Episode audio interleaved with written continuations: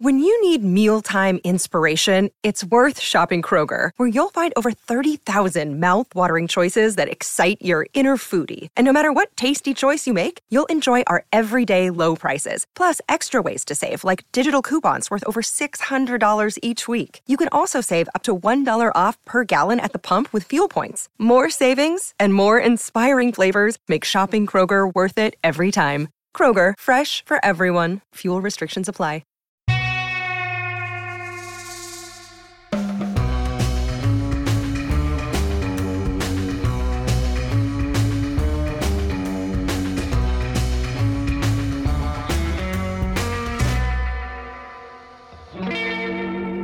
Ah, hi, this is Gilbert Gottfried, and this is Gilbert Gottfried's Amazing Colossal Podcast. Our guest this week is an Oscar nominated producer, Emmy nominated director, a successful children's book author, and one of the busiest and most admired actors of his generation.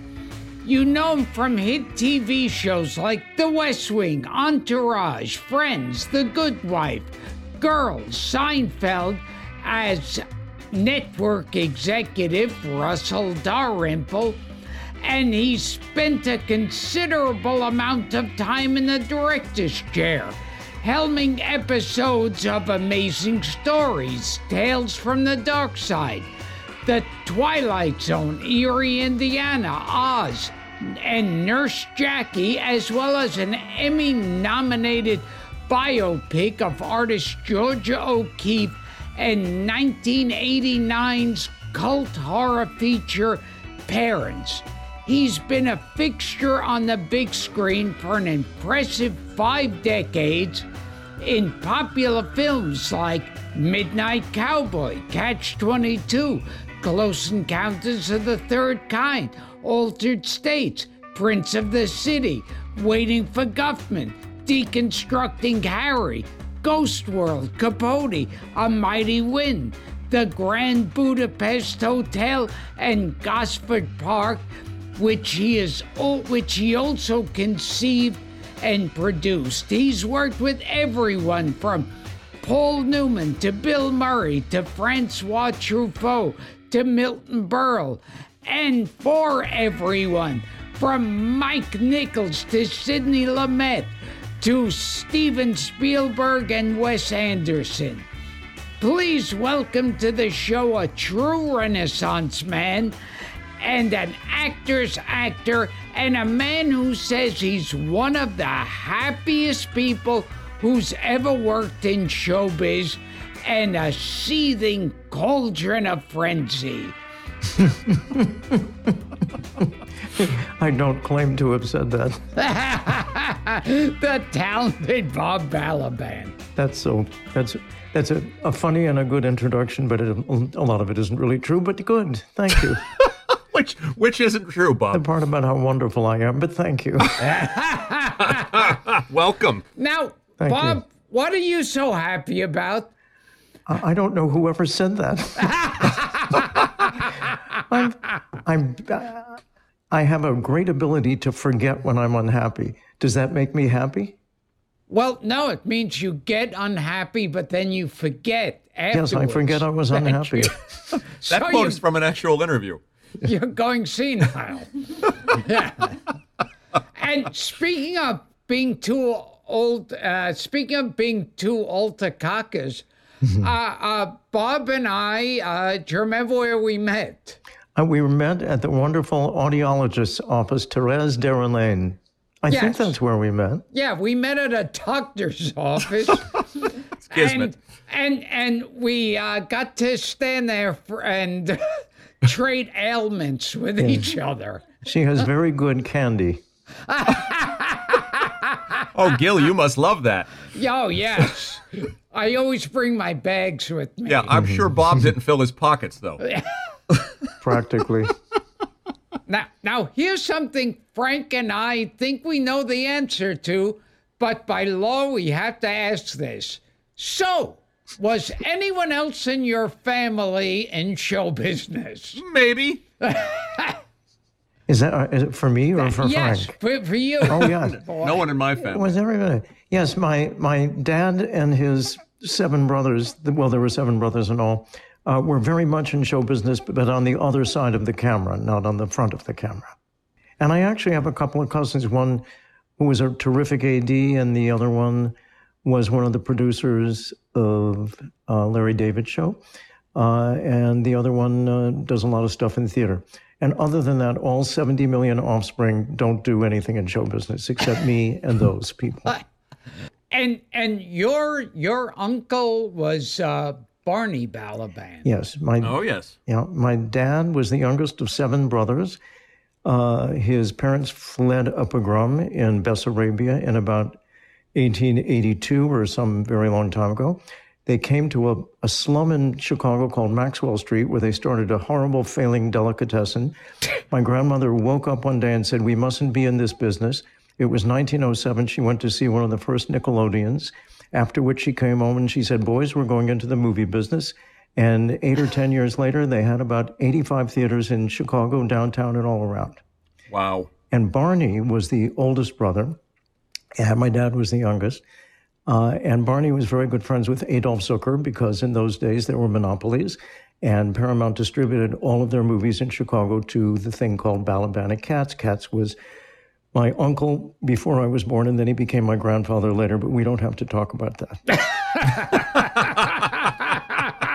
Didn't they pioneer the use of, of air conditioning in movie theaters Yes, too? they did. Yeah. They, they had the first air cooled system, but this was really in the early days because Uncle Barney worked at an ice company. And he would get large blocks of ice, and they would blow with a fan onto the onto the audience. And occasionally, if the ice started melting too much, they would they would throw they would be flinging ice water on the patrons. but when you think about it, Nickelodeons in those days uh, they had no air conditioning, so it was it was a, something that until they had some form of cooling it off, they could only do this in the uh, colder months. And and Barney worked with Jerry Lewis, didn't he? Barney worked with a lot, a lot of great people because uh, Martin and Lewis were under contract to Paramount. Barney replaced Adolph Zukor as president of Paramount, but he and Adolph were friends. You probably know who. Everybody seems to know who Adolph Yes. was. People who listen to this show do. and he seemed to live to be about 130. Uh, and um, and he came to Barney during the Depression in the beginning and said, "This is too much. Will you take it over?" And Barney, who was a really lovely man, and his uh, daughter Judy is one of my best friends. Uh, Barney said to him that he would take over, but he didn't want to be the whole deal. So Adolph had to be the chairman of the board, and he remained chairman of the board until he died. And then Barney was both president and chairman of the board of Paramount, and got to know a lot of very cool people uh, and put them under contract. Uh, many great directors, um, a lot of interesting people. And uh, the thing about Barney was he was very unshow businessy. He did a lot of civic stuff. He didn't like hanging around with famous people necessarily just because they were famous. And he was kind of famous for being modest but smart and strong, which is kind of a lovely uh, thing to be. And I heard Jerry Lewis said in an interview that with Barney Balaban, he never had a contract. They always had a handshake agreement, and Lewis just trusted him. Well, Barney had uh, real relationships with most of the people that worked for him or with him. And he had a kind of a philosophy that if somebody was really good and they knew what they were doing, you should stay away. He was very strong. He took care of money very, very nicely. And he passed a rule sometime around 1938, I'm not sure. The Balaban rule at Paramount was since movies that cost less than a million dollars don't make any less than movies that make, that cost more than a million dollars, no movie shall be shall cost more than a million dollars. And he did that for a lot of years and made a lot of good movies and was hated by a few directors because they they wanted to get more money. But but he was just being practical. He was very practical. And Alfred Hitchcock was uh, was one of in his stable of many people as well. Wow. How many of those theaters are? St- I know the Chicago's theater is still standing. Uh, Bob, not n- not many of them. No, well, a lot of the theaters are there, but they became different things. Right, the, right. Uh, the State Lake Theater. It was interesting. My dad's office, because he was the baby, was in the State Lake Theater, uh, and directly across the street was the Chicago Theater. And my dad could stand in his window and look out the window at his six other brothers in the Chicago, who were also on the, like the fourth floor or whatever of, of that building. Um, and uh, and my dad was kind of a pioneer in cable television because being the youngster in the family, everybody in the family was aware of what was eating away at the exhibition business, and it was television. And he got into it very early, and uh, was was very smart about a lot of things. And we were very close. Your hangout was the Esquire Theater when you were a kid. I was an usher at the Esquire Theater when I was 15. Um, and I heard you say you used to bring friends and dates to the theater to impress them because your name would be somewhere on. well, the I, I, I didn't. I, I was a Midwestern Jew, and Jews everywhere, but especially in the Midwest, are trained not to stand out. Like, don't don't brag about anything. Don't say anything too much about what you're doing. You could only get in trouble. Um, so I would take my dates to one of the theaters where Balaban and Katz would be blasted all over the front of the theater, and she would like casually look up and say, "Oh, that that's your name, isn't it?" And then I had to tell my story because she asked, so that I was see. okay. I see. Very subtle. And when I was an usher at the Esquire Theater, I stood too long and got terrible blisters on my feet and had to stop being an usher at some point. But right as I was stopping being an usher, my mother had come to see me be an usher. She was very, I guess, excited about it, although, God forbid, I should have remained an usher. It would have been like the scourge of the family. But, but she came to see me and she told my father that my, my usher uniform was about 100 sizes too big for me because, you know, I, I'm not a very large person, but un, until I was about maybe 25 years old, I weighed about 98 pounds. And so my father had to have a special suit maker make my usher's uniform, and it fit absolutely beautiful. And then I got my, my blisters on my feet, and I couldn't be an usher anymore. And I was so ashamed because I had made everybody make me this lovely suit. And I had to pretend I wasn't related to my father. So my cousin Stanley Lesritz was the manager of the theater because, you know, it was kind of family oriented business a little bit. Uh, so I had to call him Mr. Lesritz, and he called me Mr. Robert. And so I guess people thought my name was hmm, Robert something. And, uh, and it wasn't a, it, we didn't really pull it off too well because I'm sure they all knew when my mother came to pick me up the next day. Gil and I were talking about this, and these are the days, these movie show places that your family built. These are the days when between the films, performers would take the stage. Yes. You could uh, see Bob Hope or Eddie Cantor or Jack Benny or the Marxes. Yeah, the Marx Brothers were a big deal there. Sophie Tucker was, I guess, a, a family Wow. friend at the time. Vincente Minnelli directed, was head of directing all the stage shows at the Balaban and Katz theaters. My dad's theater was an Art Deco theater because it was built after the move, Picture Palace I did, but it's a gorgeous theater and very, very well designed. Um, and uh, and what was the question, Frank? Oh, yeah. we were just Gil- Gilbert and I just got a kick out of well those days. Of course, on this show we lament the loss of movie theater all the time. I mean, we've lost the Ziegfeld here in New York. We've lost so many great show places. Yeah. But we're nostalgic. I'm nostalgic. We didn't even live through it, Gilbert. But the Yeah. but the days you could see the Marx Brothers coming up and on, on stage live and working out bits from their next movie. Yes, and, and, and I don't know, I guess people do sort of realize this, but the Marx Brothers did almost all of their movies as stage plays first to work out the kinks and, among other things, to find out where the laughs were, because in a movie, obviously, you can't stop for laughs. So it's not a bad idea to have in your head where the laugh is going to be and then design, so, you know, you have to pick up a piece of paper at that moment or something happens. And um, I think, and George Kaufman was, you know, hanging out with them because he wrote a lot of these things. Sure. And uh, Maxine Marx, who is, I think, Harpo's daughter, I'm not Oh, sure. Chico's. Chico's daughter. Chico's daughter. She uh, she used to be a casting director in, at an ad agency that I did voiceovers for occasionally, and she said she was with she was with the with the brothers. She was off stage. She was like ten years old, and George S. Kaufman is watching, and he goes. All of a sudden, he whispers to her off stage, "Oh my God! Oh my God!" And she said, "What happened?" And he said, "They said one of my lines." wow. Gilbert got to know Maxine a little bit. Oh yeah. How do you know everything? You know everything about Gilbert. I do. I'm his keeper. And you know, Frank told me something that uh, a similarity we both had as kids, you and me. Uh, that when I was a kid, I used to make out of paper mache puppets. Oh my goodness. Yeah, you I used to make puppets, and and I put on at least two productions for my parents. With like one of those fold out dinner tables with a blanket over it. Yeah. And I did one of Dracula and one of Jekyll and Hyde? I did My Fair Lady. Did you really? I really did. Lerner and Loewe. Yeah, my, my parents. I was I was a big New Yorker Yorkophile, but I had never been there. And my parents came back, and they were so excited about my, my Fair Lady. And I said I was probably nine. I said, "Well, tell me about it." And they they told me about it, and I created My Fair Lady, the puppet show. But Julie Andrews refused to be in it, though. So you were singing the whole I, thing? ki- I, I, I kind of didn't care. I had, if, if only I remained as, as impervious to things as- as I was when I was that age. I just did whatever I could do, and I charged a nickel, and I made all my friends and all of my relatives had to come and see these things. What's the story about how you you you rigged a bunch of strings? You, you had seen the Invisible Oh, Man and been okay, yeah. inspired by that. Well, this is it, it, if we if we do this, this is great. I mean, it's like I'm reliving every minute of my life. But if we continue, this may be a ten hour interview, so we Well, wait, well, be really really careful. we move around. I, I was infatuated with old horror movies. Oh, and, me uh, too. Again, You're in my the right sort of- place, Bob. my nine to eleven year old period, I, I watched The Invisible Man and the, the Mummy, which was for me the most terrifying one. I could smell the tanna leaves and I'd get terrified, and you can't really smell them on the television set. but I I did this amazing thing, which really didn't work at all, but I thought it was fantastic.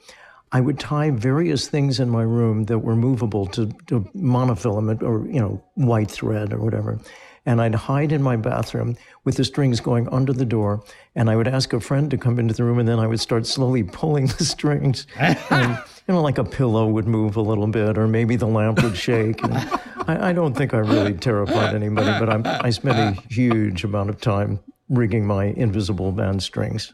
so you were a little bit of what they call a monster kid. You familiar with that term?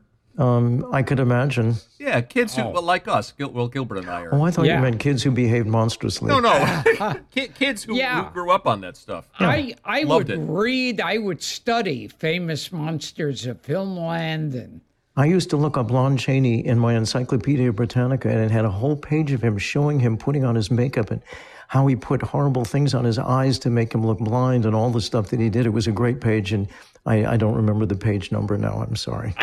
Well, you're, you're talking to a man who sent a, a fan letter to Lon Chaney Jr., Okay. Mr. And- Gottfried. and I have like a postcard back in a frame with a picture of the Wolfman, Okay. and it says uh, he signed the bottom, Lon Chaney. Okay. I hope you kept it. Oh, absolutely. Yeah. Yeah. My grandfather produced a, was was head of production at at um, MGM. He was the man who had originally been married to my father's sister, and then years passed, and he married my mother's mother and became my grandfather. But he was the Katz of Balaban Katz. His name was Sam Katz, and at Paramount he did a lot of things. He helped start the Arthur Freed musical unit and was very musical. He's supposedly, according to that wonderful woman Janine Basinger, Oh, yes. uh, he was responsible for Shirley Temple not getting the part and for Judy Garland getting the part in somewhere and sang, and sang somewhere over the rainbow because um, because of my uncle. But he also got an itch for a, a few movies that he was very personally involved with, and they were both terrible movies, but I loved them. One was called it's sort of a cult thing, The Five Thousand Fingers of Doctor Terwilliger. Do you know that movie? Well, di- didn't they release it under the 5,000 Fingers of Dr. T? Yes. And I had an original Hans five. Conried?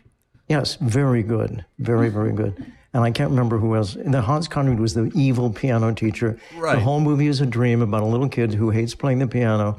And at one point, they converted two entire stages at MGM to a piano that sat 500 children who all played the piano at the same time.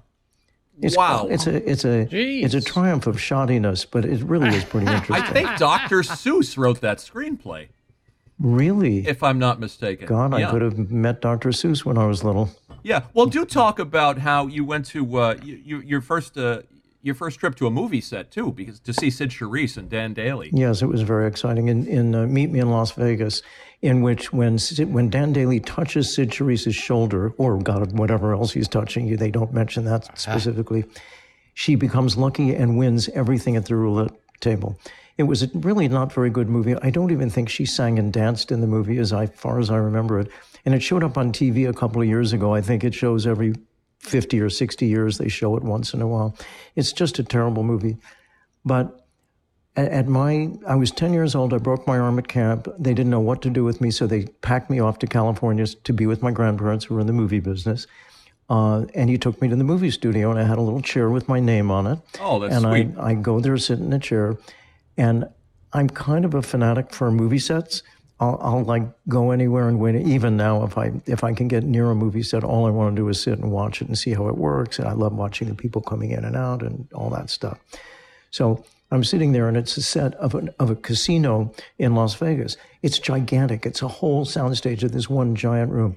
There are maybe 200 extras, and they're all very quiet, and everybody's standing around. And I look out the glass windows to the fake outside, and there are real cars coming in and moving and parking. It was just fantastic.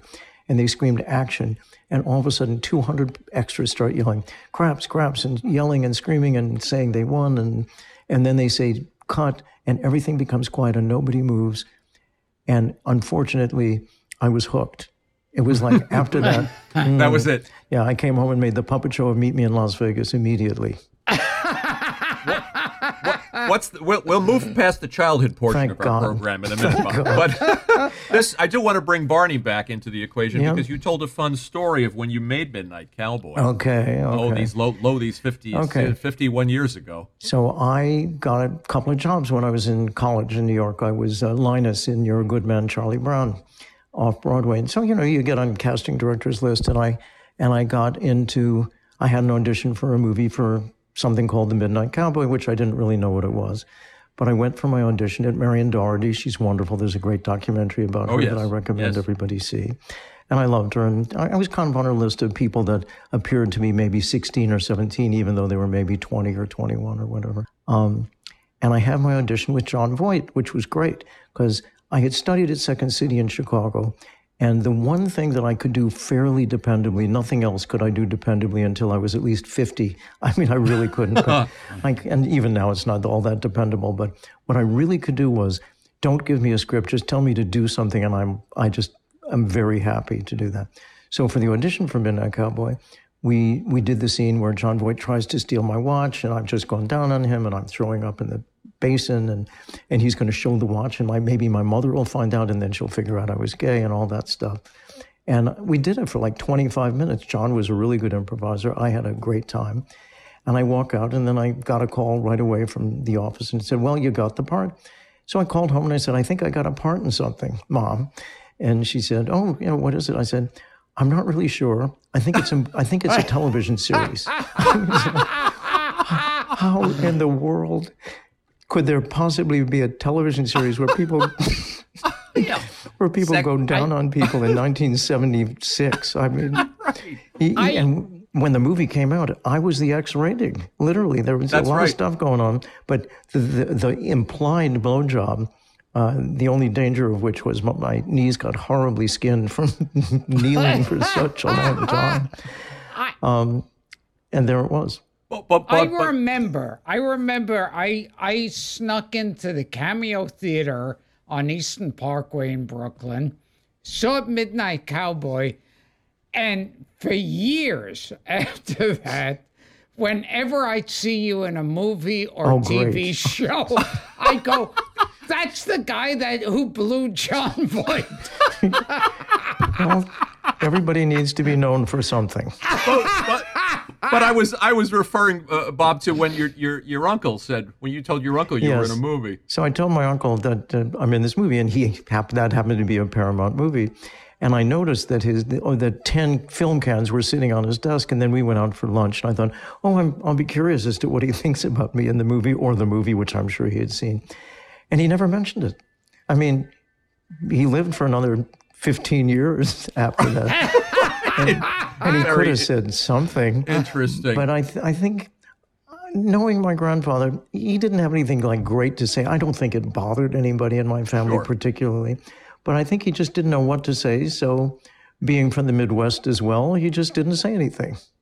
And since we're on the subject of Midnight Cowboy, Gilbert, mm-hmm. I promised Bob that you would that you would favor him with a little bit of your John McGiver. You've got a strong back, Joe Buck. You're hmm? gonna need it. I'm gonna work you ragged. I'm gonna use all the time. I prayer doesn't have to be joyless. Get down on your knees. I pray everywhere. I pray in the saloon. I pray in a bar. I pray everywhere. Well, that's that's another career you have there. Bob, you've been around the block, but have you ever heard a John McGiver impression? I don't think I ever knew anybody who even knew John McGiver. I am a big John McGiver. This fan. show, buddy. yeah, well, somebody's got to remember. The fact that you did Midnight Cowboy and Catch 22 while you were still in Yes, school. is and and worked incredible. with Jon Voight in the first two things that I did. Yeah, twice. Oddly enough, Yeah. and um, and it was interesting. And in fact, in Catch Twenty Two, originally Mike had suggested I be Milo Minderbinder or Minderbinder. I never have figured out which one that was. Uh, and then it just worked out that I was Captain Orr and Jon Voight was Milo. But um, but our, our paths clos- crossed very intensely, very briefly. And um, he's a wonderful actor, but I've never seen him since then. You've never seen him again. I've never seen 50, that in again. 50 years. What about Orson Welles on, on, on, on the set? Well, we didn't become 22? good friends, but um, he was there, uh, Catch 22, because Yeah. Peter Bogdanovich was working with him, uh, re- to using that footage from the movie called whatever it's called. You probably remember it. Do you remember it, Gilbert? Peter Bogdanovich made a movie out of shreds of things that uh, Orson Welles had done. I Or- I remember gosh. hearing about it, but I forget. Well, so the Orson title Welles came, terrorized everybody, uh, and Mike. Obviously, Mike was in great, really respected him. He was also kind of terrified of him, I think, and he kind of ran ragged over the set quietly. Um, and uh, and then so from then on, I, I could actually say I worked with Orson Welles, but th- then he died. Did you ever work with him again? Did you ever No. run into him again? No, oh, he would not have had any idea that I was No, there. huh? Oh my God, no. We had Austin on the show. We know your friends. Oh, so you know the story about Austin and Orson? Oh, yeah. He told Okay. which well, which one specifically? He Well, told the only thing I remember is my character and a bunch of other people in Alan Arkin are sitting in this little mini auditorium in a tent, and Orson Welles is is he Dreedle? I can't. Oh no, well, and and this very sexy, beautiful woman that had fake gigantic breasts, and Austin were, were in a scene together, and Austin was very wonderful, and and then they did our coverage first, and then we went out and they did Austin and Orson, and Suzanne Benton was her name, was playing Dreedle's nurse or something like that. And Austin would come out every 10 minutes, practically crying. It's like, oh my God, I can't take it, I can't take it. Well, what had happened was Orson had gotten a sense that Austin might be stealing the scene. And there was a lot of focus pulling going on. It was very, very well photographed. It, it was very intricate and very complicated. And in the design of the shot, uh, Orson would go in and out of focus as Austin in the foreground would get into focus, and then Orson wouldn't. And Orson, without with his in, you know knack of kind of knowing what was going on behind the camera, figured out every time that Austin was in focus, he wasn't in focus, and he blew the shot. It happened over and over and over again. It was one of those one-shot wonder things. And he really, really did that. Austin was weeping at the end of it, and yet Austin's still very good in the movie, and Yes. Orson is fine. Yes, it's a good fine. film. It's got some great stuff. And We've had five people from that film. Here. Yeah. And Buck, did you ever have Buck? Or was We had that- Buck. Yes. Buck, Right. Buck Austin, Peter Bonerz, and Mm-hmm. uh, who else? Who, who am I missing? Uh, I can't remember off the top. Except for the fact that almost that whole group Richard is dead right now. Yeah. But we could Benjamin. come back and reproduce small sections of the movie on Wasn't- radio. Is, isn't uh, isn't George Clooney supposed to be doing a, a catch? He did it. Oh, he did it already. hmm He did it about two years ago. Oh, I didn't see it. I heard it was good. You directed an episode of Amazing Stories that I still remember. With Milton Berle. Yes, yes.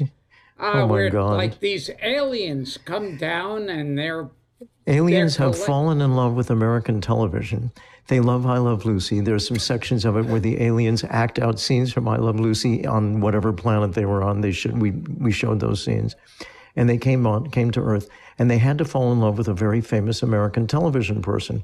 Only nobody was willing to do it except Milton Berle, um, who happened to have played at my my relatives' theaters a lot. Oh, know, there you in go. Chicago, he did a lot of that, and there's a little story about that, which is not that is a little scatological. But anyway, so Milton's there. We have a little reunion. He obviously didn't remember me, but remembered my family, someone. And he was, it was very interesting. First of all, it was amazing. You know, you, you run into somebody like that. It's, it's, you, you can't explain how that stays with you, you know, for your whole life. So he always asked two questions. Okay, Bob, is this scene supposed to be funny or is it a serious scene? Because I have to know whether I'm going to be Milton or Milty. Because if it's serious, I'm Milton. And if it's a funny scene, I'm Milty.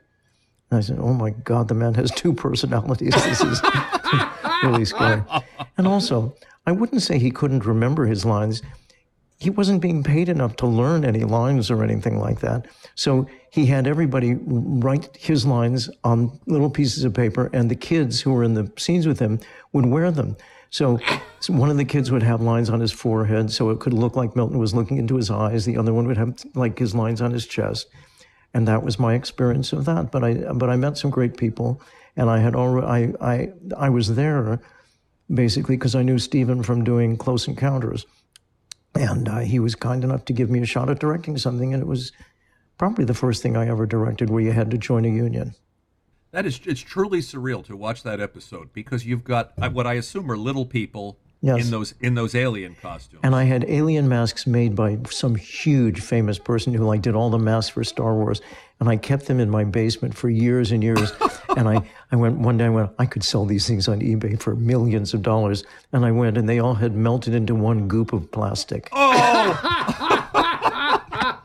but they're they're little people playing extraterrestrials uh-huh. dressed as Fred Mertz and Gracie Yes. Allen. Yeah. Oh, they were and they were they were great.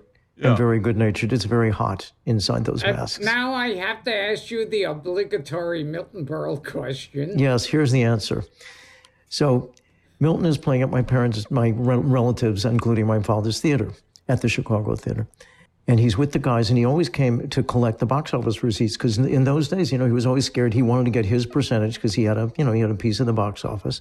And he came, and they were all standing around the office counting the pennies and the nickels and everything. And he said, "Okay, I know what you're all thinking, so I'll show you." And he put it on the table, and he said, "See," and then he put it back. Which I guess he did everywhere he went. Uh, you must know Alan Zweibel. Yes, I love Alan. Yeah, well, of course, Alan's. I Did think Alan, the one. did Alan have that story too? no, but Alan Alan saw it. Oh, Yeah. did he live? Yeah. He, Yeah, he, he was staring at it uh, eye to eye. Uh, he was sitting down, and Milton Berle was standing there, and Was he just waving it at him, or what were they doing uh, naked was- together? uh, he he said, "Do you want to see it?" Oh, okay. And and uh, Alan Zweibel described it as an anaconda. well, it, it's and it's very scary to have something like that to be sitting. Yeah. I mean, but we, we just have to say that in the days of Me Too, where would this have fit in? he's, it's like he's in the days of Show Me. He didn't do anything with it, but he showed a lot of people. I think it was when he hosted SNL, wasn't it, Gil, in the dressing room? Yeah, yeah. Yeah. Yeah. Well, I guess you get to a certain point in your career, and there are just a few things that still remain. We, we, Gilbert and I also watched, Bob. We watched your uh, one of your Twilight Zone episodes. God, you're yeah, okay. the Pharaoh's Curse, which was a lot of fun, and the Tales from the Dark Side episode, the pilot that you did with the great Barnard Hughes.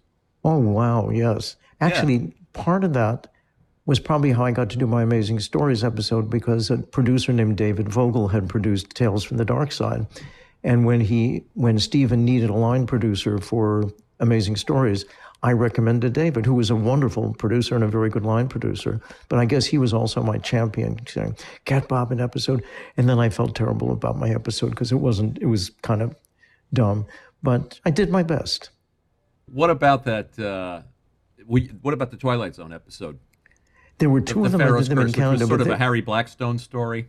I kind of vaguely remember it. They, they were kind of fun to do. Yeah. But of course, these were not original Twilight Zones. I, Right, I, right. This I- was the Forest Whitaker edition. because I would have, I could have done the Twilight Zone puppet show, but I wasn't old enough to actually do the episode. We assume you're a fan of the original series. of course, I am. They're great. And this one was kind of slapdash, but I like doing things that are quick that nobody notices, and you just get in and you just do your best, and you can't worry about anything. And sometimes you're freer and looser. And I enjoyed those two episodes. Not that I remember them particularly, but the food was very good. We were in Vancouver. Um, and it was really fun doing the show, and the scripts were pretty interesting. It was very uneven, but you know that's okay. We will return to Gilbert Gottfried's amazing colossal podcast after this. You know, you ha- you do have a taste for horror, and I find it very interesting. That Yes, I do. And, and the first movie I got to make on my own was a horror, sort of a horror yeah, film called Parents. talk about parents. Yeah. Um, I had been directing Penn and Teller in a Showtime, in the very early days of Showtime, we did like a, a hybrid little movie, actually, about an alien that comes from outer space. He's going to destroy the Earth unless he can find four reasons not to destroy the Earth.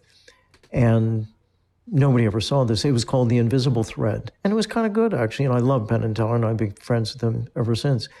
But somebody in an office, maybe accounting, had written a script called Parents, and he called me and said, "Do you? You don't know me? I'm in the accounting office. I see you here every day. You're coming and directing this thing. Uh, would you read it?" And I'm like, "Well, first of all, I always say yes to anybody because you never know where the next good thing is going to come from. So I'm I'm very superstitious." And I read it, and I thought it was interesting. And the one thing I mostly did for the movie was it was set gothically in scary old castle, and this was happening. It was all very mm-hmm. morose. And I said, "Well, I, I like this thing, and I don't. And you don't have to change it all that much." And it, and I said, "But the one thing is, I'd love to set it in 1955. It should be cheerful and happy with bright colors, and it would be much more wonderful." If the parents were cannibals in that situation, and there's there are metaphors. It turned out I really basically the movie was autobiographical for me because I grew up in the cheeriest, happiest house, and I it, and in spite of all of its scary undercurrents, nothing bad really happened. I had lovely parents and lovely sisters, but for me, I knew there was a dark cloud hanging around somewhere, and it reminded me of the little boy in Parents who happens to look a lot like I looked at the time. You know, when when when I was ten, he was nine, and when I was nine, that was that was kind of me then. This uh, this this kid who knew that something bad was happening but couldn't put his finger on it, and that was why I made the movie, and and that's why I'm crazy. It's a good black comedy. One Yeah, horror well- film we talked about a lot on this show, and I want to know your opinion, are The Black Cat. You know this picture with Karloff and Lugosi? I've only heard about it and read Uh, about it. I didn't oh, see it. You must you must watch it. Okay. You must watch it. I remember seeing some some of the horror movies where they did all the characters together. Like there was one with Wolfman and Oh, and House and of Frankenstein. House of Frankenstein. Frankenstein. House And of I- Dracula Yeah. and And I- Abbott and Costello. Yeah, and I love that. And I love the Abbott and Costello one where they keep pushing the revolving door, and when they push it one way, the monster comes out. When they push it one way, like Bud Abbott comes out or whatever. That's one of my favorite uh, things that I, You know, I, I interesting can't thing remember about- any more than that. watching Parents again, and I remembered liking it when I first saw it in the in the in the eighties.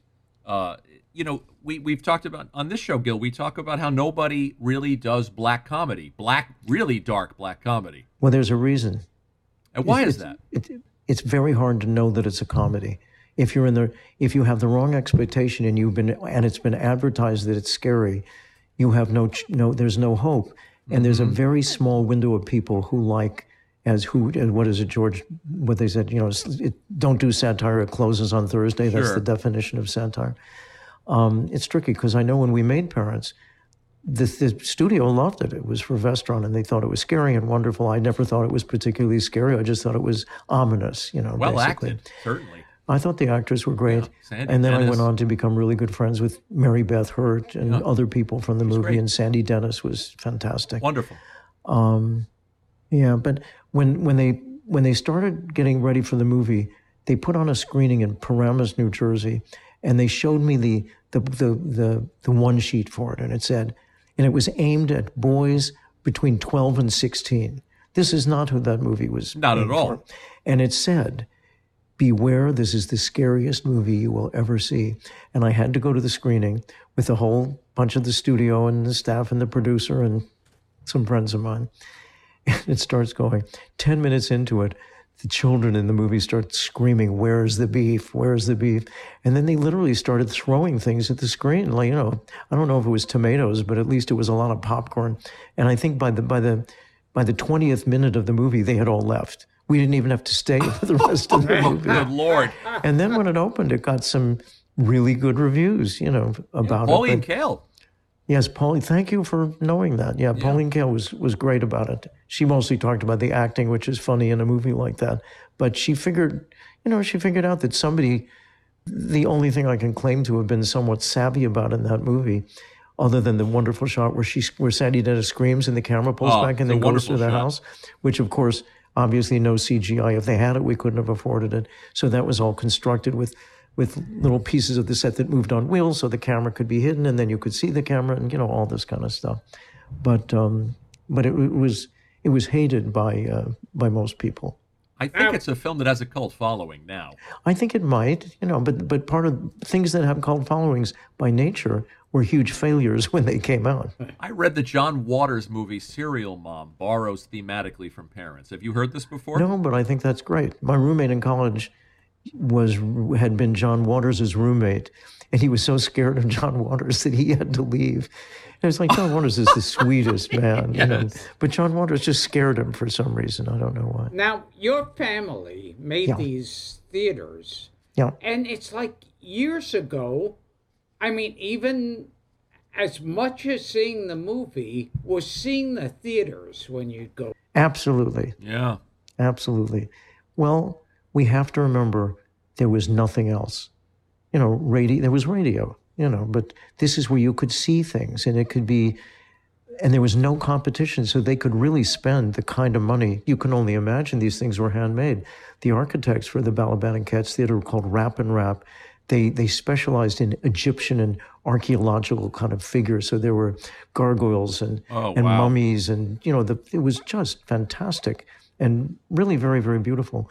The family mausoleum into which my mother said, when I die, if you ever put me there, I'll kill you, uh, was made by Rapp and Rapp. And when I was a kid, I, as my grand, as my uncles one by one would die because they were all, Barney was 24 years older than my dad. So the ones who lived only to be 60 were dying when my dad was like 28 or 38 years old.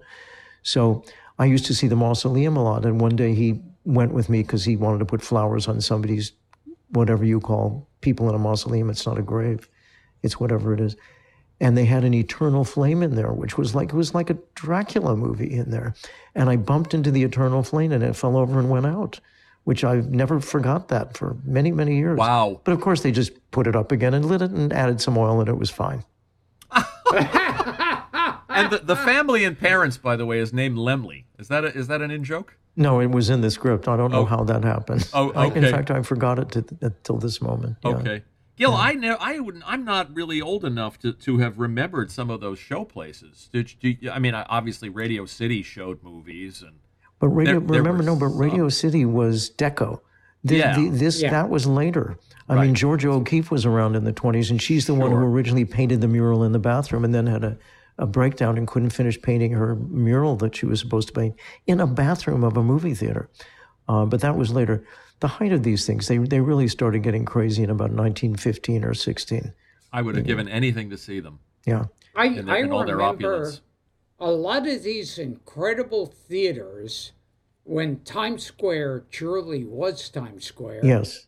uh, were like showing porn and uh, and really low budget horror films and stuff. Yeah.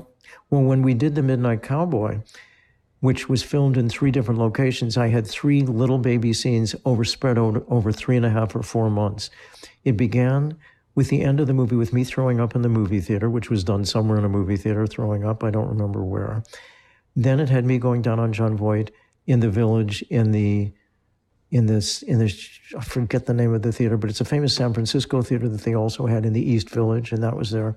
And then in September, we did in front of the movie theater where Jon where I see Jon Voight and pick him up in front of the movie theater. And that really was on Times Square. So I think it was a night scene, I can't quite remember, but I know I had to walk to uh, one of those horrible hotels that used to exist right on 42nd Street Yeah. you had to hold your hands to, to your pocket so that nobody would reach in and grab your wallet or your your watch or anything. It was absolutely terrifying. And then they put us in one of the hotels. You know, the, the cast. It was you know there were only like three cast members in the thing and a bunch of extras, and we all had to go in one of those hotels up there in the room. And I was scared to sit on the on the couch. I thought I'd get bugs or something. And it wasn't such a such a a, a faraway thought that that would happen. But, and it really, it really has changed since then, but it still is cheap and tawdry, but at least it's not dangerous. But it was really, really dangerous. And the reason they played horrible movies is only horrible people went to see movies in that horrible location. right. I, I remember I used to go to the improv every night and uh-huh. how I didn't get killed. Yeah. It was a scary Yeah. place. Culture shock for a kid from Chicago. Yes. Yeah. Yeah. Yeah, yeah, yeah. Let's talk about Sidney Lumet, one of Gilbert's favorite topics. Oh, Okay, yes. no. We Why had is three- he your favorite? Why do you? Well, He aside loves from the fact that he's brilliant, did you know him, Gilbert? No, never met him. I just know I loved all of his films. Well, I used to say the star of a Sidney Lumet film was New York. Yes. And I, I remember I liked The Pawnbroker and Dog Day Afternoon and, and Prince of the City, I'm a big fan of. Yeah. And also a lesser picture, Bye Bye Braverman. Yeah. Well, I met Sidney at an audition for Prince of the City. And it's interesting because I never thought I was right for the part. And I never thought I was very good in the movie, which is fine. You know, doesn't matter what actors think. You just have to do what you do, and whatever happens, happens.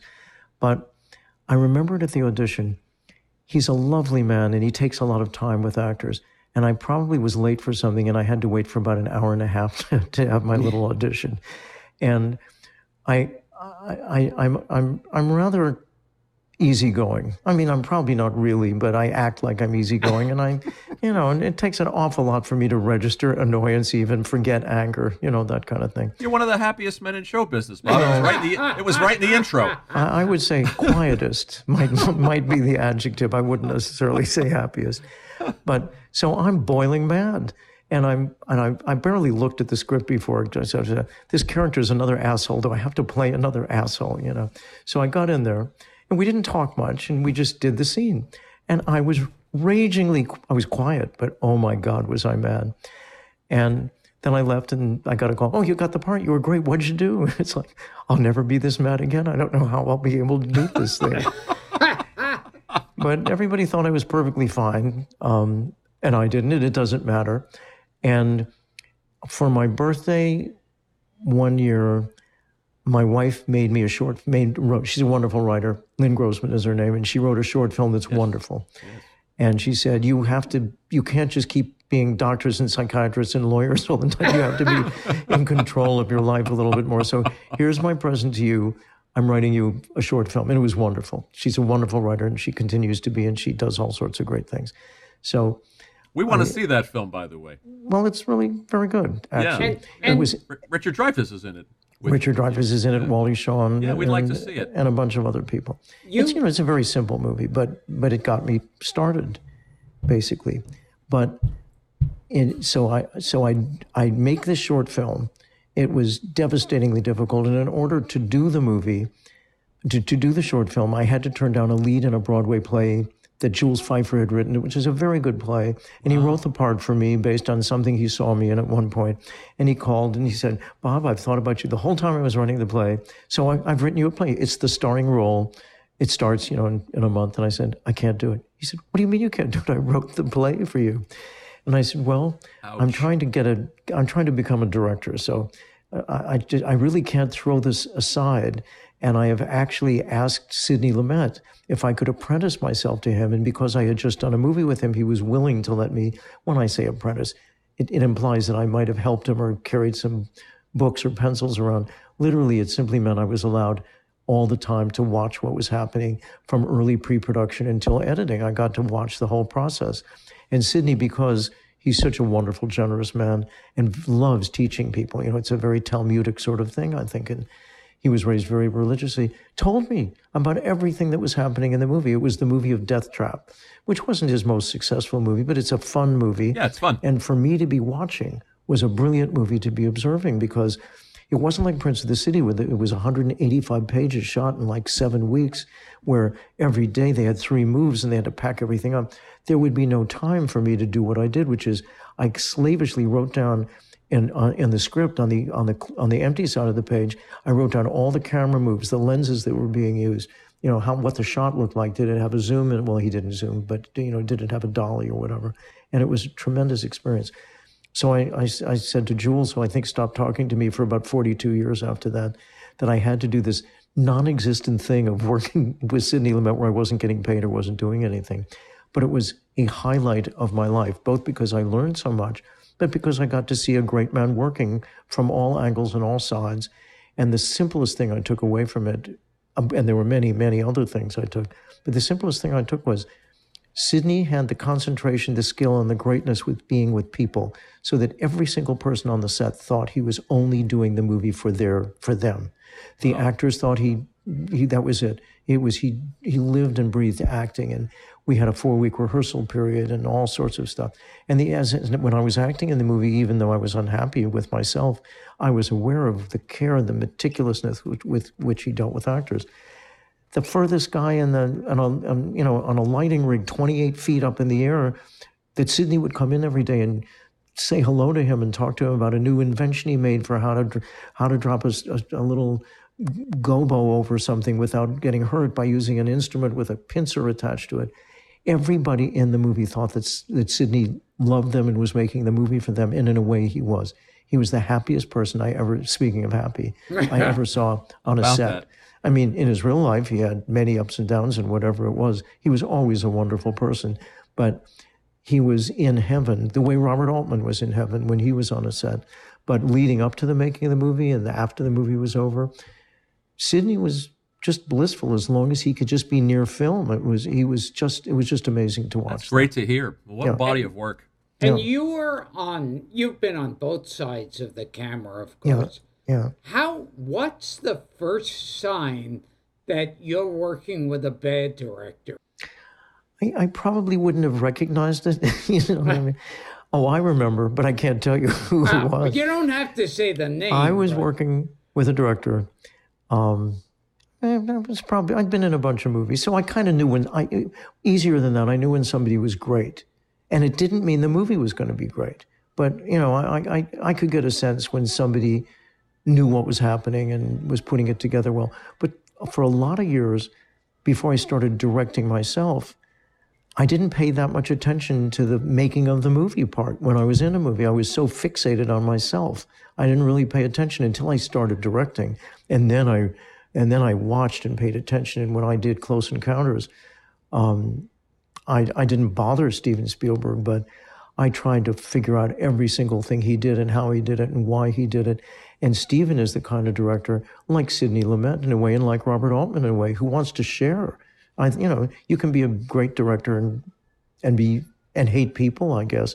But some of these great directors that I work with absolutely love the actors. They love the people part. They don't necessarily. In fact, they usually hate the executives. You know, that's that's that stuff they don't like.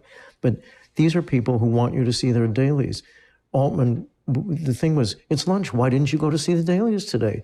And this was, you know, before I was even producing a movie with him. I just used to know him, and he'd invite me to every screening and seeing all the dailies and all that stuff. Steven would take the actors that paid attention, that you know would would be hanging around. He would take us to his house for dinner and show us old great movies that he wanted to point out. There's some brilliant movie that's entirely made in a studio that the entire movie takes place with like eight feet of snow on the ground, and you're you're fooled into thinking it was really snowing outside. It's a very famous movie. I can't remember the name, but he loved showing us this the way Marty Scorsese's dream is to make a movie where he shows you all his favorite movies and explains why this one is so good or why this mm-hmm. one isn't so good. This is a, a quality that a lot of great directors have that's that's I've been lucky enough to be around a number of people who wanted to share this. They're inclusive. Doesn't mean I can do it, but it means that at least I have an idea of what good is. Yeah, yeah. Well, it's interesting with Altman too, and I, I heard you say that. I saw an interview with you, and you were talking about how he would invite, you know, the the the the, the, the smallest uh, Well, person craft with the services, smallest, let's yeah, the just sm- person with the smallest role in the production. You you have to go you have to go to dailies. I mean, he Yeah. really he really viewed it as a as a, a group experience, a group. Well, in thing. his case, his anxiety level, his perfectionism, his his everything was so keyed up until the day that the cameras rolled. Because Robert was a very complicated person and a fair amount of his movies would fall apart or the financing didn't happen. And he you know, there were, he didn't get along with bosses. You know, he had to be a boss, which is kind of a sign of a great director, you could say. But the anxiety with Gosford Park, I, I eventually found the financing by mistake. Uh, it wouldn't have happened. I was able to, and, and a bunch of things. It was always very rocky. So he was really on edge. Literally, the first day that they the camera started turning, and I was probably there after the second or third day started. I wasn't going to be on the movie at all because I was only producing it. Mm-hmm. Uh, I it was too expensive to have me stay there. But then nobody else was willing to play the part of the American producer. right, right. You're sort of the ugly American in that. Yes, for for, yeah. for many reasons, including you had to stay there for a good long time because Robert filmed those scenes in sequence, and you and he wanted you there. He didn't want to just do half the room and then shoot you out so you could go home because you were Paul Newman. It was we need Bob Balaban because he'll stay. He has nothing else to do, and so he'll he'll have to be there all the time. But um, you but you met great. him you met And him years and years ago. You had I met you him years and years ago, auditioning probably- for Brewster McCloud. Oh, how, how did you do it? I must have said that, I guess, somewhere. You said yes, it I had an audition for Brewster McCloud, and Bud Cort was a friend of mine. We had actually done a movie together that was the example of the movie that I didn't give you, uh, where I knew the director was a lovely man and made great commercials, but just wasn't made out for making well, movies. we're going to look it up after we hang up. With You you. can do that. I've only been in one, one movie with Bud. You stayed tu- in touch with Altman over the years, and then you, you Mm-hmm. said, "What what what haven't you done?" And he had never done a, a, a who Well, I was sitting around mystery. thinking of how can I get off my ass Mm-hmm. and stop waiting for the phone to ring all the time. And I thought this would be a good idea. I was reading an Agatha Christie piece, and I thought, I don't remember Robert ever doing much in London, and he certainly never did a murder mystery exactly. I mean, he did a little bit of everything, but this hadn't happened. So when I told him my little three-page synopsis of what this could be, he immediately responded to it, and uh, and then I found Julian Fellowes. It was a miracle. Um, I had been given a script by another friend who's a producer, who said, "I know this writer. He's been around. He's he's old. he, he's never gotten anything made, and he's never, I don't think, sold a screenplay. But he's talented. So I had him write." A, a, something called the Eustace Diamonds, which, which is an Anthony Trollope novel, and he did a magnificent job. This person out of nowhere, who who who was an actor who used to do small parts in commercials and got on TV once in a while, and so I, I dragged him in, and and uh, and now he's in much to industry. all of our surprise, he got to he got to be the writer, and he understood from the beginning how to write this movie. And Robert, you could tell. I mean, it was magical. Yeah. You you are you are uh, you are partially responsible for the for Downton Abbey. Well, yeah, I mean, Indi- sure. indirectly, well, and Maggie Smith. You know, yes, that's right. it's That's it's, right. kind it's it's kind of it's kind of Gosford Park fancier. yeah, because how Gosford Park out. was actually the, the mansion was which we all wanted this to be was kind of falling apart. But please don't tell the owner of the mansion this. But uh, but Downton Abbey had the best of the latest, newest scenery, curtains, good couches. We we this thing was filled with decrepitude as the really fa- fabulous rich people from with houses that were built in you know at that time. It's a wonderful movie with a lot of old Hollywood references in it. If you want Yeah. to hear Ray Milland and Claudette Colbert and Alan Mowbray mentioned. Well, you know those that was all improvised. Oh, really? Yeah, I mean, when I say that was all, the parts when I was on the telephone, they didn't work exactly. Everything else in the movie was beautiful, but uh, but frankly, Julian in that movie, it was hard for him to capture what would uh, American voices. He he can do anything in the world now, but I think at that point he really was more comfortable doing things with British people.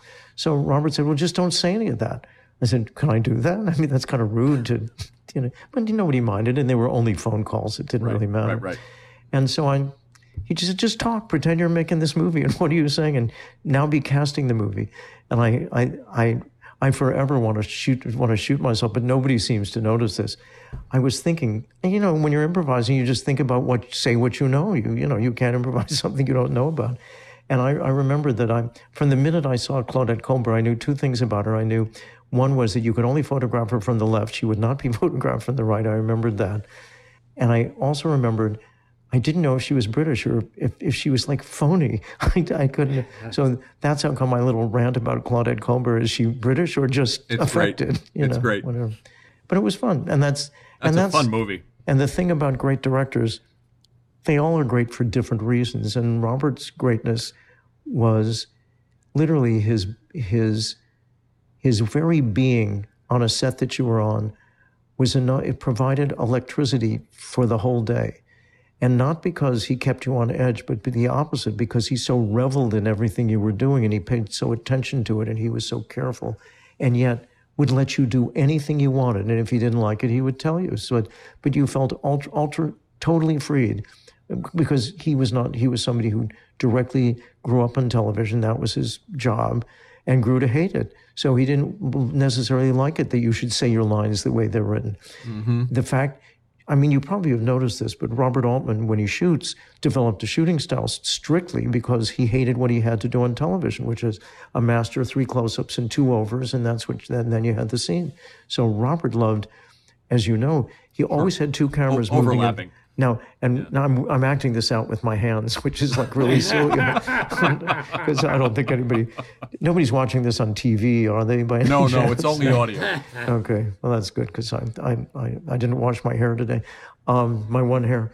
Um, he had one camera slightly behind the other camera and giant pieces of gently circling tracks. One would begin moving from left to right, and the other one would be above it and moving from right to left there was always a point when one of the cameras blocked the other camera where you didn't have a shot. And then for the rest of it, you had this gently moving eye watching the scene and gently panning and and he did it for almost every movie unless it was a big wide shot or mm-hmm. an establishing shot or something like that he didn't he didn't do what a lot of bad directors do which have these little wandering camera moves on long shots and then they never move anything after that but this was very it's the thing that when people saw the movie that they most responded to, and they didn't know it was didn't know it was the way it was shot. They said, "We feel like we're in these scenes with the characters. Why do we feel that way?" And it's because of the way he shot the movie. And he did it because when he shot on television, he always felt that if there was a long shot, a close up, and a medium shot, that they were all useful for some pieces of the scene, but he always found places where he wished he'd been on the side of somebody. And he said some of the best moments happen in movies with people leaving and then talking over their shoulder. Well, when you do this wandering style and pan with people, you pick up it's like having 3,000 shots of people in one scene in a movie without looking busy. It looks organic. So it's a great thing. That, that's one of the things I, I picked up that I loved. And when I did an HBO movie that was just a little independent movie with Ralph Fiennes and Susan Sarandon called Bernard and Doris. Uh, it was literally made for five hundred thousand dollars, and she's the richest woman in the world. We Bulgari said we'd like to donate, you know, to let Susan wear the Bulgari or Bulgari or whatever it is, the jewelry. And I said, well, you're very generous, but we can't afford the guard to watch the jewelry, even though you're giving it to us wow. for free. We, we can't really do that. So they they they they really were great because also they loved Susan and they wanted to keep supplying her with jewels every time she won an Academy Award. But um, but anyway, let what else should we talk about? I was going to say, like Lumet, when you look at those, when you look at Altman's body of work, I mean, I could watch McCabe and Mrs. Miller. Yeah, I, I absolutely love it. But Nashville's incredible for so many reasons, and he and he worked in different genres. Yep. And The Long Goodbye. Yep. Yeah. I it's just, amazing. And then in between, he would wander around doing whatever he felt like, making enemies of all the studios. It was very hard for him because when we did Gosford Park, there was literally he had made a movie called Doctor T and the Women right before he made we made Gosford Park, and uh, the movie didn't do very well. I liked it actually, but it offended people because yeah. the guy was an amorous obstetrician, which right. is really not a gynecologist. I mean, even worse. there was no baby coming out. It was just him and the women. Um, but and, and so he was really persona non grata. It was very hard to get financing, and you could say the tragedy. Well, it's kind of like Orson Welles, except Robert Altman made three thousand movies, and Orson Welles yes. made three and a half movies. That's a good analogy. But um, but you know there there but but in exchange for for that, Robert always had complete authority. When we sat down in the beginning to try to raise the money, and I went to a bunch of the meetings with Robert. Uh, the guy who financed Dr. T and the women wanted to give us $16 million for Gosford Park. And we thought we could do it for nine or 10 million, but we didn't tell him that, you know. And then we had lunch and it was like, okay, let's sign a napkin now or whatever we have to sign. And, and this nice man said, oh, by the way, I find it, if you don't mind my saying so, I adore the movie. It's brilliant and it's wonderful. But, but the fact is, you don't really solve the murder, particularly in that version of the script at that point. And you should make whatever movie you make, because he knew Robert, you know, you don't tell him what to do. But would you even consider having an ending? and Robert, Robert said, no, and I'm not going to let you give me the money. So we made the movie for $9 million Wow. instead of $16 million. Wow. So you, you know, if you want real, you know, do whatever you want, you, you, you pay a price, but then you also gain a lot. I find it interesting. Gilbert likes Gilbert's still out there acting, and Gilbert likes uh, he doesn't like actually the process of auditioning, but you like it. I don't audition enough anymore because Yeah. I People you are know, writing they kind of know he does this, he does Yeah. that. You know, you don't have to do that. Um, but I do like. I always liked auditioning for many different reasons, including I love not knowing what's happening. I'm I'm a kind of I've I've and I'm kind of getting over this not wanting to know what's happening business because you know like it can be really tiring, but I want just to be me and what's and the and the and the and and the peace. I don't want to have to have things like now I have to know lines. Now I have to walk to a certain place. Let me just be there, which is you know like the dream we all have, but you have to be realistic about it. But in auditioning, you get to hold on to your script. At least you do now. you, you you do then. You didn't used to be able to do it. So I would glance at the script just enough to know did I have to really be emotional, in which case maybe I'd prepare, but I would never, I didn't want to know what it was. So I would be in these auditions and I go, this is happening? Oh my God. I would get so excited because the first time you read something, you can't get that again until you rehearse and you rehearse and you work and you work and you work. And if you're lucky, my character in Waiting for Guffman says this at one point with Christopher Guest playing Corky, because Corky never prepares for anything. He just like goofs off all the time. And and and he says to me, Well, what's your opinion? I said, Well, I think you have to work very, very hard and you have to learn everything and practice everything and then pretend you don't and then pretend you don't know what's happening. And Chris said, Well, it's easier my way. I really don't know what's happening. and, and I was just saying that was my goal even as an actor. But, Discovery. But the height of that discovery was simply to be auditioning all the time. I auditioned for I auditioned for starting over for Alan Pakula, one of my most favorite sure. directors. And I don't know what was going on in my personal life, but you know, I was uh, under some anxiety cloud or whatever. And I went in, and it's a silly, wonderful movie. And Austin Pendleton ended up doing my part of the Okay. movie.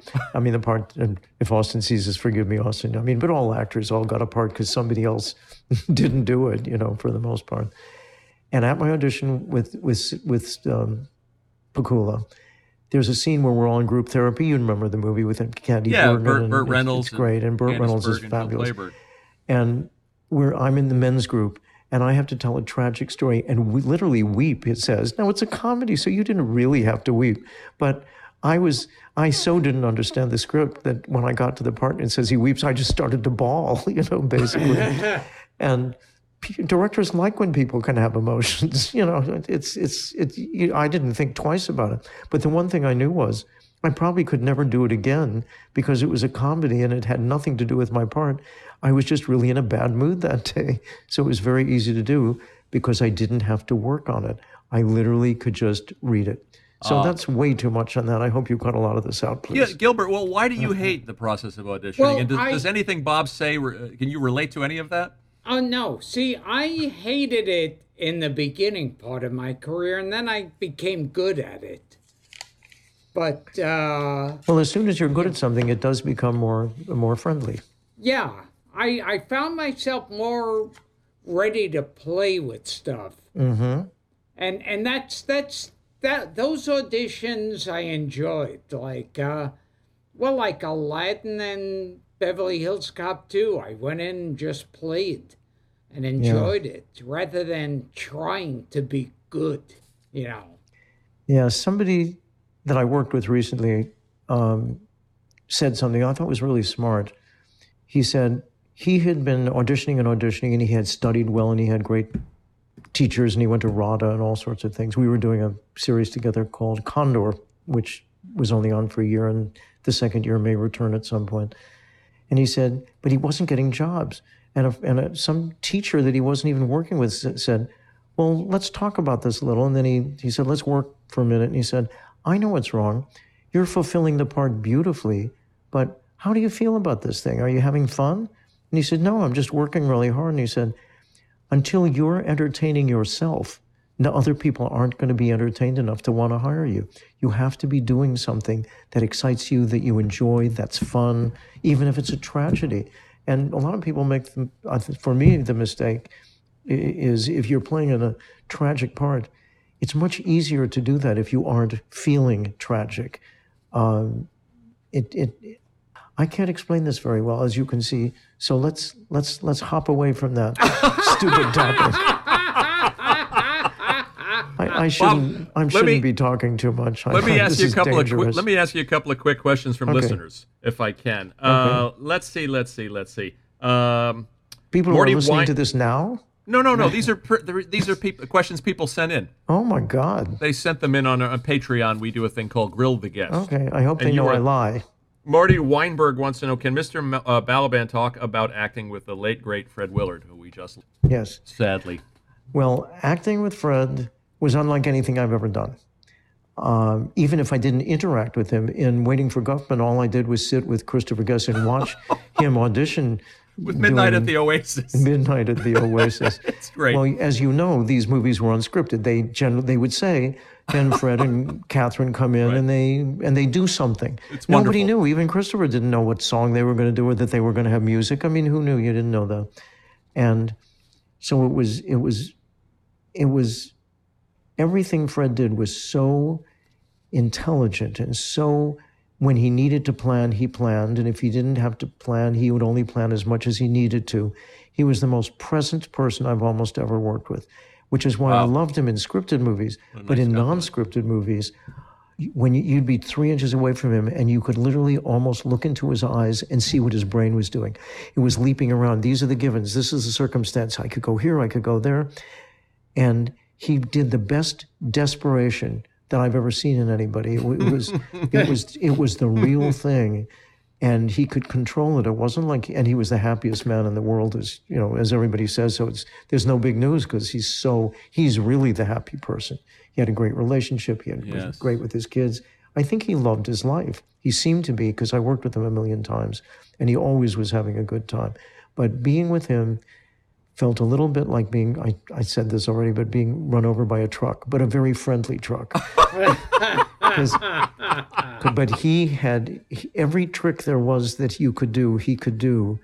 And and things would pop into his when you're working with Eugene Levy it's you know it's different because everybody's motors are different their speeds mm-hmm. are different and everything.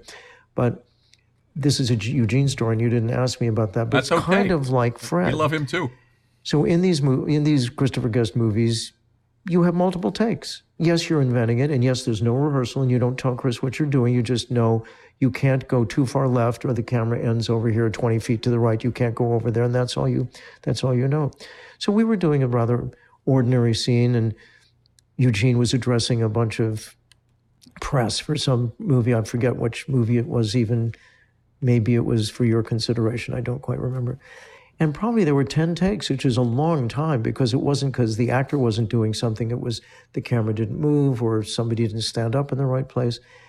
And the amazing thing is, is when you improvise, you can almost always repeat yourself exactly. It's like, well, you could take an hour memorizing something, but if you said it uh, once or twice, you kind of remember it because you, you have a you have muscle memory for it. It's it's really interesting. So Eugene was being brilliant, and word for word was doing an eight or nine minute scene exactly as he had done it the time before, and just as relaxed and wonderful. Uncanny. And all of a sudden, we get to take seven or whatever it was, and something pops into his head, and he just says all these new things that he hadn't been saying before that weren't said. He didn't. I, you knew he was so relaxed. This had nothing to do with thinking or trying to make something happen, but something organically happened, and it's the best of Second City. And sometimes it happens in Chris's movies. They're always good and wonderful, and they're always entertaining. Always wonderful. But when you're in them, you can see when somebody is having a genius moment, which comes from not trying to do anything, and it just happened, and you don't know where it came from. Gilbert in the scene. And that was Fred. He, you never knew where it came from. Yeah, inspired. You you, you know you just he's he's somebody you can't take your eyes off in those movies, and they're and and those films are populated by a lot of wonderful performers. Well, everybody But has a specialty. Everybody his- has a specialty, but he's just best in show. He's just electric. You know, he did that entire performance in a day and a half. Oh, He came in, he talked, he talked, he talked, he went home. unbelievable. Gil, the, on the subject of improv, the scene in Beverly Hills Cop 2 with you and Eddie, how, how much were you improvising? Uh, that totally. I mean, they just the original script was, uh, you know, I have these parking tickets, and uh, is there some way we could get over this unpleasantness? Well, how about two hundred dollars? That's what it was, and each time, like when I auditioned for it, I just See, that's what that's what happened. It was like I used to try to do the lines exact and want it perfect, and I just was playing with it. And every time Eddie and I did the scene together, we did it differently and just laughed and had fun. Well, the thing is, it's called playing. You know, Yes. play the part. Yes. It doesn't mean you're supposed to sweat the part. It doesn't mean you're supposed to agonize the part. If you're playing, who knows what's going to happen? And yet, pretty much the same thing sort of happens. And that's all you have to be. Yeah. We will return to Gilbert Gottfried's amazing colossal podcast, but first, a word from our sponsor. Here's another one from our, our friend the Rabbi, Gilbert, Rabbi David Ah. Komarovsky. How was Bob uh, able to suppress laughter during Ed Begley's y- Yiddish soliloquy in A Mighty Wind? Well, it's we had, we had Ed here. Yeah, well, Ed is another Yeah. Amazing, one of a kind, amazing, wonderful Lovely man. in acting and in life and everything else. It, it's sometimes it's very easy not to laugh in these things. Um, if your character is sort of trying to get something from somebody else, or you know, you could actually be they're silly, but you could be in a scene. So that never impelled me to laugh. In all those movies, of which we probably made five, including one that maybe was on TV, I don't even Oh, really mascot, remember. mascots was the one. I don't was on remember TV too much. Um, but but you but I I I'm let me see how I was going to say. I had a good. I was going to try to do a short answer for a change. So let me work my let me work my way back to a thing. Let's start with a question. What was the question? How did you avoid laughing when, avoid when laughing? Begley was talking in Yiddish, Lars, the, the Yeah. Swede? So that was no problem. It was brilliant, and, and Ed is brilliant. But also, you really don't want to laugh at somebody because it ruins their take. But then, but then, of course, that makes it a little impossible not to laugh. The only times I really laughed in the in the Chris Guest movies were two. When it was very late and we'd work for 16 hours, Ah. it can be funny to just see somebody pick up a spoon and it's like, oh my God, I'm, I, I'm giggling and my lip is quivering. But really, Chris Guest doing Corky sometimes when I was tired, I couldn't be around Corky. I could be around Corky fine when I wasn't tired, but as soon as I got tired, I just had, it's it's unfair. I mean, it, it's his brilliant work, and you're tromping all over it, and you don't want that to happen. yeah, it's it's wonderful. And uh, the, my dinner with Andre action figures. Yeah, Just just watched it again. Here's one for you. Uh, let's see.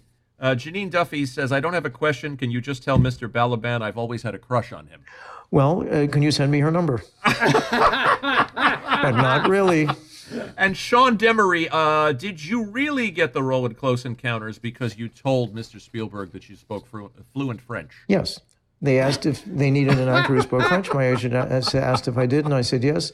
And I went to the audition, and they said, say a few things in French. And I said, il y avait beaucoup d'années depuis que j'ai parlé français, et si vous me donnez ce boulot, ce sera très difficile pour moi.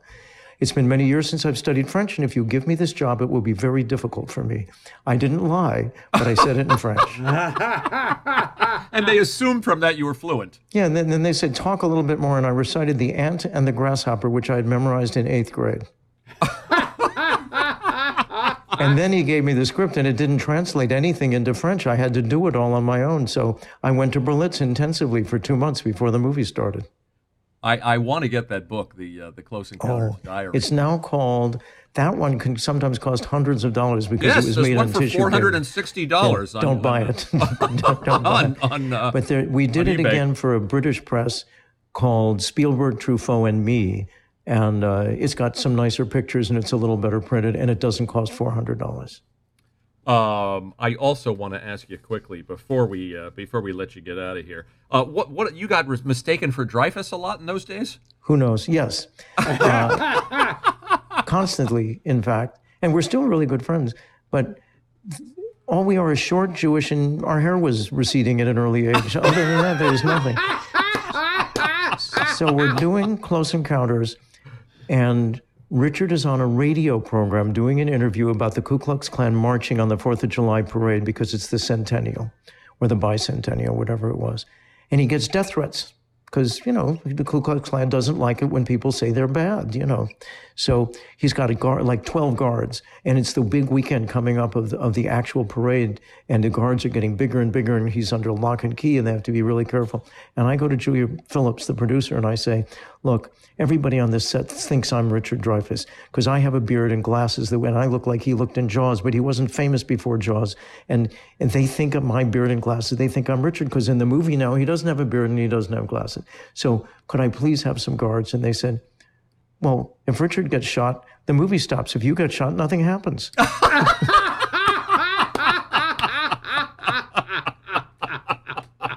Well, there's some. I guess there was some truth to it.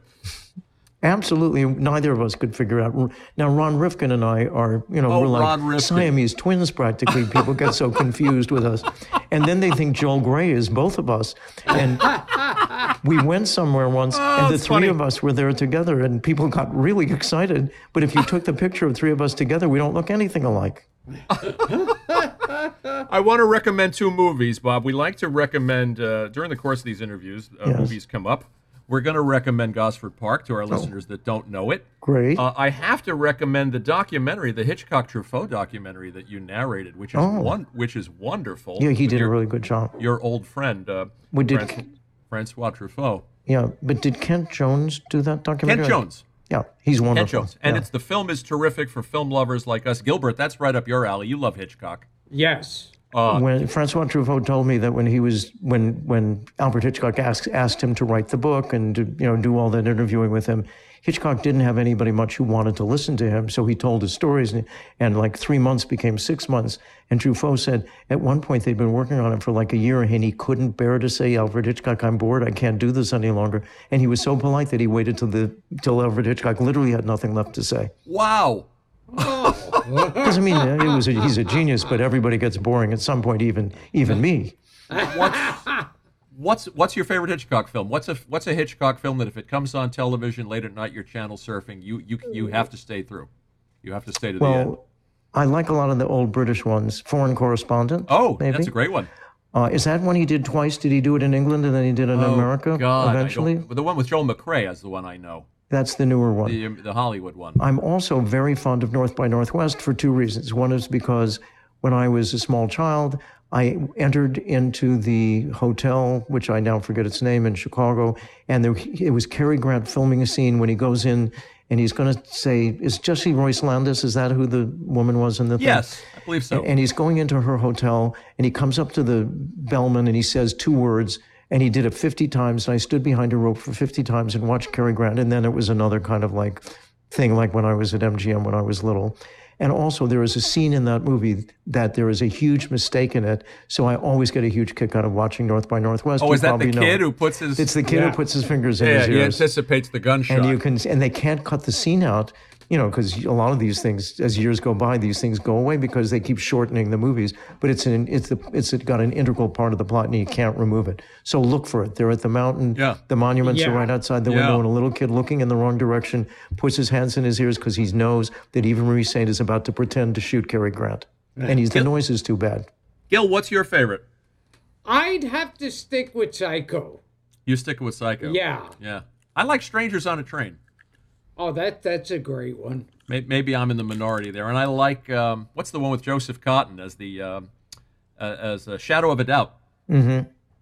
Uh, tell us quickly before we let you run, Bob. You have uh, you've worked with Bill Murray a couple of times on the Wes Anderson pictures and yes also it's Monument great Men. great working with him yes And you guys have become uh, you guys have become, shall I say, uh, uh, is a little bromance. You've, Well, you've become I- buds. he's a great guy and he's a lot of fun to be with. And we happen to have spent a rather large amount of time together occasionally during these Wes Anderson movies. Not in the movie necessarily, but you Mm-hmm. know, just because we're in the same hotel and we it's and and he taught me how to putt well, he taught you how to putt. really well. he doesn't sleep much. And uh, if you put a ruler on the ground, it's a three foot putt, and you got a little sort of shot glass at the end of the thing. You have to be able to putt so the ball stays on the ruler all three feet and ends up in the cut, cup. And if you can do it 10 times in a row, then you can putt. And it's true. You, you're, that's valuable information. You could never get it anywhere else. I saw I saw an interview. Some somebody was saying that uh, there's a little bit of uh, of Truffaut, I think, in some of those uh, Wes Anderson pictures. A little bit. I in, always thought little bit in Moonrise. Moonrise Kingdom. I thought Moonrise Kingdom, the relationship between the kids and the and the accurate. stuff with the parents, it doesn't look like Truffaut, and it's very formal shot the way it's done. And I thought he taps into humanity in a way that Francois did beautifully. You ever see a movie called The Little Fugitive? Oh my God, yes. Yeah. Was That's that your made in Chicago? I can't Favorite of remember. Gilbert's. No, here in Oh Coney no! Island. Yeah. oh, he went to Coney was- Island, but yes, no, but I saw it in Chicago. That's why I thought it's the little kid who runs away. It's wonderful. Yeah. And Truffaut loved that film. yeah, Yeah. yeah. All the French New Wave. What do you want to plug, Bob? Is there another season? Are you in another season of The Politician? There's another Wes Anderson movie coming out. The There's French a Wes Anderson movie called The French Dispatch that's great that has gotten its uh, release screwed up because of COVID 19, but I think it's coming out in the fall or some version. It's wonderful, it's beautiful. Henry Winkler and I are in it, uh, joined at the hip in our little part. We're, we're, we're brothers. That's all I'll say. We're not supposed to talk about the movie too much. We love Henry. Yes, been me too. He's been here. And and uh, And I did, a, I did a second season of a series called Condor, and then the network collapsed. It was for something called DirecTV, the Audience Network, which no longer exists, but it was bought by HBO, HBO with a name attached to it, like HBO Weird or something like that. So it might come out one day. And I loved it because in the first season, I'm this maniacal, horrible political person, as, as often as my want. Um, and in, in the second season, I had a girlfriend and fell madly in love, and then get killed at the end of the season. So I, it was a, it was a big change. Did you end up in a coma on The Politician? I don't end up in a coma, but I had a very long coma that lasted for for about seven shooting days. But I did a lot when I was awake. I did a lot, and and after my coma, I did a lot. But but I did a lot of coma acting. At one point, it, the script literally said a tear comes out of his right eye, and I was so bored that I thought, okay, I'm going to make a tear come out of my right eye. But I could only do it three times. After three times, I couldn't do it anymore. Will you write more children's books? I might. I'm trying to sell this, the series McGrowl uh, may may have another life because it, it did very nicely, but it only sold a couple of million copies, and they need it literally to sell ten or fifteen before they advertise. So we're we're trying to get somebody else to buy it and get a better cover. You are busy. I've heard you say AD. You have ADD, and you can't sit still for very. You need to be involved in a lot. This is true. and you're you're succeeding. Well, the the COVID for me, if you asked me how are you doing with the COVID, Yeah. it's it's horrible. It shouldn't be there. It's, what else? What else can we say? Who who wants there to be people dying? Uh, but for me, I've had to sit still, and I've finished a few projects that I've been intending to get involved with, and and you know, so that that there's always everything has. Not everything, but there, you know, there's always a, a little bright corner to, to everything. And for me, sitting still has been kind of good. How about you, Gilbert? What, what do you are, you are you finding your life changed uh, in any positive ways? Well, what's what I like is um, well, number one, finding that I haven't changed that much. Like I sit mindlessly in front of the TV set. I I never socialized before all that much, and I'm not socializing. That's now. funny. So nothing's changed. Yeah, yeah. So my life is pretty much the same. Although I don't have to rush to the airport, pack a bag, and rush to the airport. You may never have to do that again. Oh, maybe. You know. Gil, you may have to write some children's books, Yeah, like Bob. yeah. Find find some new outlet. Bob, you are the kind of guest that obviously we could do hours and hours with, as you predicted at the beginning. that's the nice way of putting it. No, no. I mean, we didn't get to Frankenheimer or Sydney Pollack or Ken Russell in Altered States or. Or Wes Anderson. or we- well, we touched a little bit about Wes Anderson. we did. we did. Uh, and uh, or or uh, or 2010 or or so many of the other things that you've done. So Well, maybe that's what come, happens when you're around a lot. maybe you'll come back and play with us another time. I would love that. I had a great time. You guys are a wonderful trio, uh, and it's fun. So thank you. I'm so glad. I'm Great. so glad you had fun. Gil, anything else you want to ask this man, or you want to talk more about doctor visits? Uh, yeah, well, we'll have to next time we meet each other at a doctor's office. One of my hearing aids got ripped off when I took my COVID 19 mask off. Yeah? It got twisted in my mask, and I tore my mask off, and it went into a bush, and I could never get it back. So I'm wearing one, one of my, on my right ear, I have a $4,000 hearing aid. In my left ear, I have a $75 hearing aid my wife found on the back of a magazine, and it works just as well. Oh, I got one last one, Bob. Did Oh. you did you know Michael Hitchcock uh, was going to slap you in the head? In No, God, Wind? no. I only knew that he was getting more and more irritated with me, and it was he's so much fun to work with. We had two days where the script said Bob irritates Michael, and that's what it was. It's a great moment. It was really funny. Genuinely and you know what? shocked. When I saw the movie, I thought when it happened, I thought he had struck me really hard on the head, and I thought I had screamed. And you see the movie, it's like, ah. Well, I mean, for our listeners, we've done 300 and what now, Gil? 316 shows. And this could be one three. This this adds up to the same amount of time that the 316 shows took. Where this is normal length for us. Oh, okay. We we had Begley, we had McKean was was here, so by now people must have seen the Christopher Guest movies. Uh, and Gilbert still hasn't seen Spinal Tap, so shame on him. But Well, it's worth waiting for. I saw a waiting for. documentary last night you must see called The Painter and the Thief. It's kind of amazing and strange and weird and Painter wonderful. and the Thief. Yes. Okay. Yeah. Doesn't sound promising, but it is. Funny Okay. thing with Christopher Guest movies, it's like they're comedies bordering on tragedies. They are tragic. Yeah. Yes, Like, Corky is a tragic figure. Well, if you saw all the footage, well, well, in the beginning, Chris shot much, much more. Uh, and as the movies went on, he realized he didn't want to be stuck in the cutting room having two years of cutting. So he cuts, he started, ad, you know, adhering a little closer to the story. But in the beginning, some of these movies could have gone in many directions. Uh, and it would be brilliantly fun to see them re-edited and see how many movies you could make from them. But he he would go mad. I can imagine. But Gilbert, I think you nailed it. I was watching Guffman and A Mighty Wind this weekend, and I was thinking these are these are ultimately set characters who find themselves in very sad situations. Well, the relationship between Eugene Levy and Catherine O'Hara, which Beautiful. Yeah. and, and they, they they do in real life adore each other, not romantically, but they do adore each other, and and you could have made that into Camille practically. Absolutely.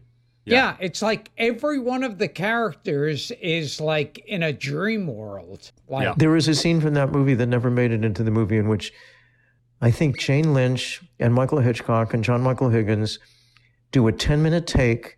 They did it once. It was perfection. They didn't do any coverage. It never ended up in the movie. Nobody's ever mentioned it again. Wow. And in it, each of them is trying to pick up the other one, and you can't figure out who's who's the initiator and who's the catcher. It's the best 10 minutes of improvising I've ever seen. Try to get maybe maybe if Chris is ever on the show, he'll you can squeeze it out of him. Okay, we'll beg him. We'll, we'll see if we can get him on first. Yeah. Bob, this was a thrill. Great to see you all. A Thank lot, a lot of fun. He's, Gil's going to sign off. Don't jump away. Okay, and and, and I should say, uh, this this is neuroses, and it'll be cut out of the show. But I I refer to Bye Bye Braverman as a lesser film, and that doesn't mean I'm putting it down. It means it's a film that didn't do great. Well, some of the best movies you don't notice them for so long and then you go, "Why wasn't everybody talking about this one? I never went to even bother to see it." And it's some of the best work Yeah, does that. yeah. And you know, things are popular in different time periods sometimes that weren't popular before. You want to say goodbye to this man, Gil? oh, I'd love to. Bob, we don't want to let you go. We're having, And I- we're, I- we're I- having I too will- much I look fun. back very fondly on the day that we encountered each other at Therese Lane, and I hope we do again not there. And I hope to get to meet you in person when all this is over, Bob. Well, if you're very lucky, we could make that happen. I'm, fe- I'm feeling lucky. And I'm Gilbert Gottfried. This has been Gilbert Gottfried's amazing, colossal podcast with my co host, Frank Santopadre. And we've been talking to the man who blew Jon Voight.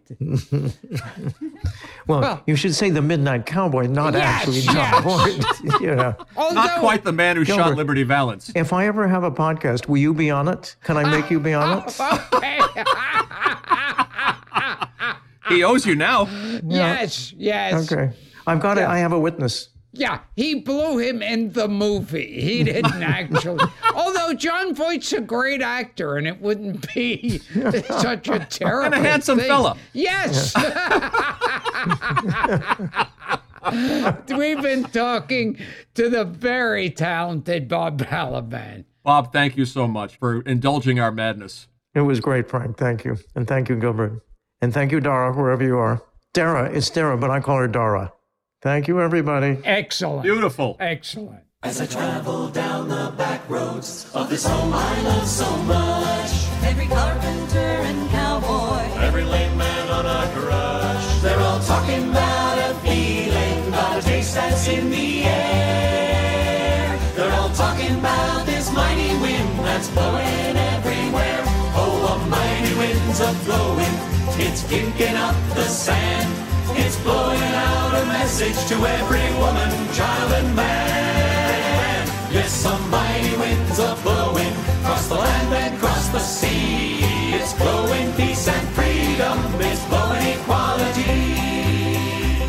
From a lighthouse in Bar Harbor to a bridge called Golden Gates. From a trawler down in Shreveport to the shore of one great lake. There's a star on the horizon and it's burning like a flare.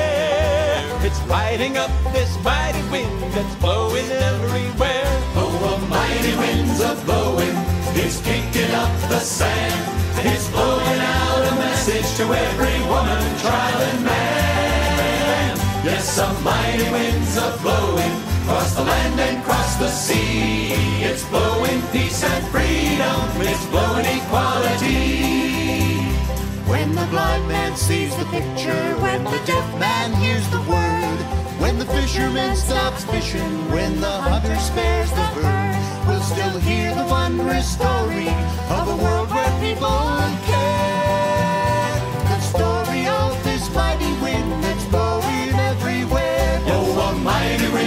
blowing, it's kicking up the sand. It's blowing out a message to every woman, child, and man. Yes, some mighty winds are blowing across the land and across the sea. It's blowing peace and freedom. It's blowing equality. Yes, it's blowing peace and freedom. It's blowing you and me.